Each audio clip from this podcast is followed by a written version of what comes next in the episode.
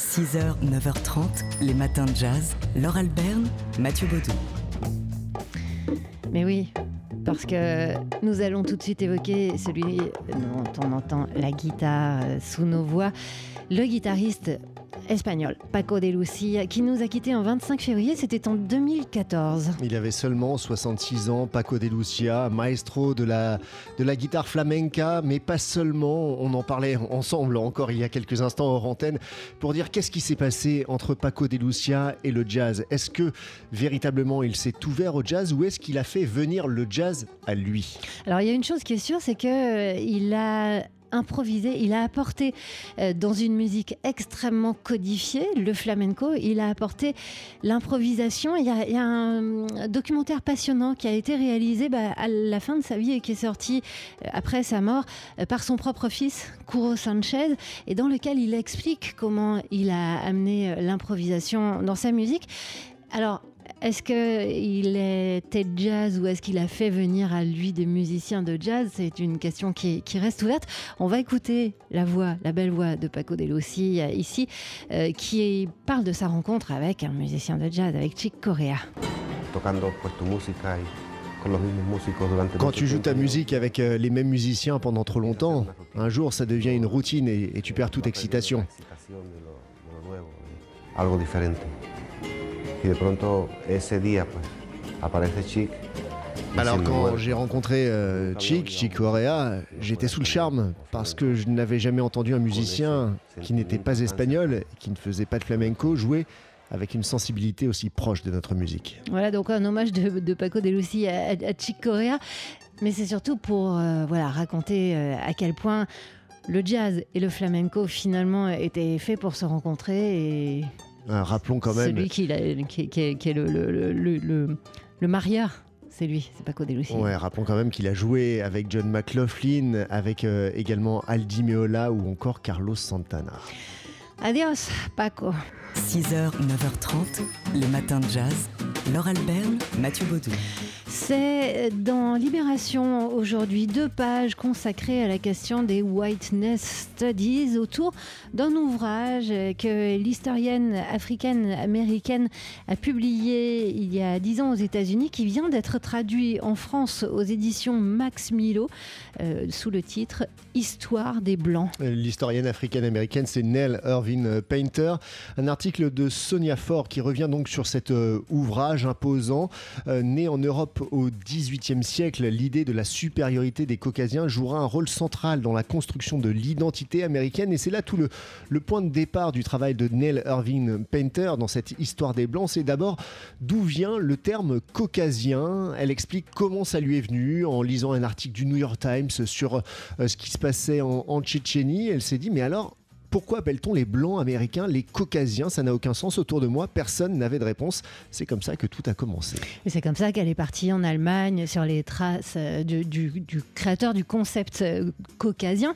Euh, alors cet, article réunit de nombreux témoignages, des, des réflexions assez passionnantes, et notamment celle de Sylvie Laurent, l'historienne, qui explique que Painter montre la construction endémique aux États-Unis de la question raciale. Dès la fondation des États-Unis, les Américains se sont construits comme une nation blanche. Sa généalogie de la race blanche est un travail passionnant, explique-t-elle, même si ça n'est pas euh, transposable à la situation française. Et puis l'historien Papendiaï qui nous dit que la question raciale est indissociable de la question sociale aux États-Unis. Les immigrés italiens aux États-Unis ont été animalisés et victimes d'un racisme incroyable. Ils ne se sont blanchis, entre guillemets, qu'au fil de leur ascension sociale. Quand on est tout en bas de l'échelle, on n'est jamais totalement blanc. L'élection de Donald Trump, euh, pour revenir à un temps très contemporain, a représenté un point de bascule pour l'identité blanche. Avant Trump, euh, les blancs se considéraient comme des individus, les races, les communautés, ben, c'était les autres, hein, les noirs, les mexicains. Mais pendant euh, sa campagne, les blancs se sont découverts blancs. son slogan Make America Great Again a été clairement entendu comme Make America White Again. Une histoire des blancs, donc à lire pages, hein, et qui est Libération. décrypté dans Libération ce matin. C'est un livre de Neil Irving Painter paru chez Max Milo et le, euh, l'article de Libération est signé Sonia Faure. 6h, 9h30, les matins de jazz. Laure Alberne, Mathieu Baudou. Et comme promis, tous les jeudis matins, on parle d'art et plus en particulier avec vous, Jean-Christophe Castelin, rédacteur en chef du Journal des Arts. Vous nous faites faire euh, aujourd'hui un bond en arrière de 30 000 ans.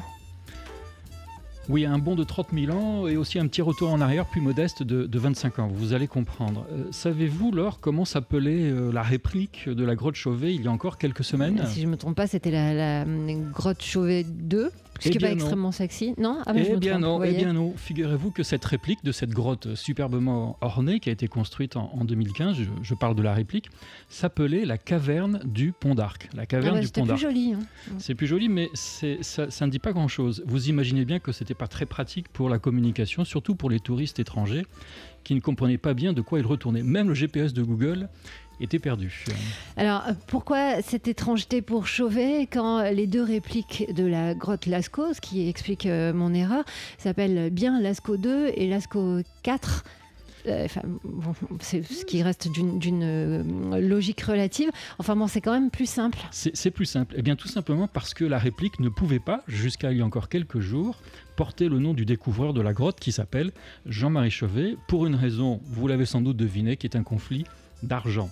Parce toujours, hein. que, évidemment, à l'époque, euh, ce conflit, euh, qui remonte à quasiment euh, 25 ans, euh, remonte à ce que l'État, à l'époque, ne voulait pas que l'on puisse visiter la grotte Chauvet originelle, hein, instruit par ce qui s'était passé par, par Lascaux, et donc il a restreint l'accès de cette grotte à quelques chercheurs. Et puis très vite, il a envisagé la construction d'une réplique que les touristes pouvaient visiter à quelques kilomètres de là. Et donc Jean-Marie Chauvet et ses co-découvreurs, ils étaient deux à avoir trouvé cette grotte, se sont battus pendant des années contre l'État, la ville, le département de l'Ardèche, pour obtenir des droits financiers supérieurs à ce qu'on leur proposait, en échange donc de l'utilisation de leur nom. Et l'affaire n'était toujours pas réglée lors de l'ouverture de la réplique en 2015, qui du coup a dû porter un nom sans aucun rapport avec le nom Chauvet. Mais voilà, avec le temps, les protagonistes de cette affaire ont vieilli, ils se sont assagis, chacun a bien compris qu'il fallait signer la paix des braves, et c'est finalement ce qui a été fait, a été fait il y a quelque temps. La réplique, dont je recommande vivement la, la visite, s'appelle maintenant la grotte Chauvet 2 Ardèche. Ardèche parce que cette grotte se situe en Ardèche. Ah bah oui, comme ça c'est clair.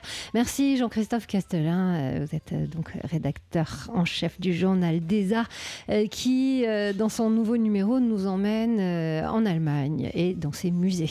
6h, 9h30, les matins de jazz. Laure Alberne, Mathieu Baudou. Et ce matin avec vous, Jean-Christophe Castelin, rédacteur en chef du journal des Arts, on prend donc des nouvelles du monde des arts et il paraît que les voisins de la Tate moderne à Londres ont pas mal de tracas en ce moment.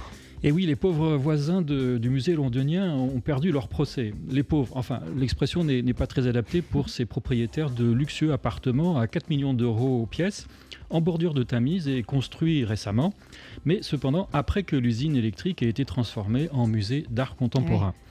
Le problème est que euh, la tête a construit depuis une extension sous forme de tour à moins de 50 mètres de leur immeuble, avec une terrasse où les visiteurs aiment aller pour contempler la vue magnifique sur tout Londres et également sur leurs superbes appartements. Alors, excédés d'être observés par euh, les visiteurs de la Tate, les propriétaires ont, saisi le juge et, qui a tout simplement considéré que eh bien, le plus simple pour eux était de mettre des rideaux.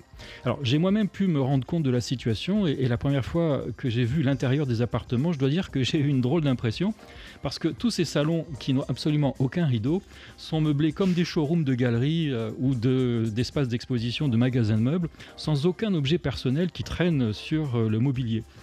Du coup, je me demande s'il n'y a pas malgré tout un peu d'exhibitionnisme de la part de ces propriétaires. Je trouve que vous avez l'esprit bien mal tourné. Alors un conseil pour une exposition ce week-end peut-être? Oui, bah alors bah, peut-être déjà aller voir les appartements euh, des voisins de la tête moderne. Et puis accessoirement, si on n'a pas l'occasion d'aller à Londres, eh bien de ne pas rater l'exposition Vasarely au Centre Pompidou. Euh, Vasarely est mort il y a plus de 20 ans, mais il est inscrit euh, à tout jamais dans le paysage visuel des, Français. D'abord parce que ses tableaux euh, abstraits, géométriques, colorés incarnent bien l'esprit d'une époque, en l'occurrence celle des années 70. Et ensuite parce que son art déborde le cadre des musées et des galeries. Euh, on lui doit le logo de Renault, on lui doit la façade d'une radio concurrente et bien d'autres réalisations. Voilà, l'exposition c'est jusqu'au 6 mai. Merci beaucoup Jean-Christophe Castelin, rédacteur en chef du journal des arts. Les matins de jazz.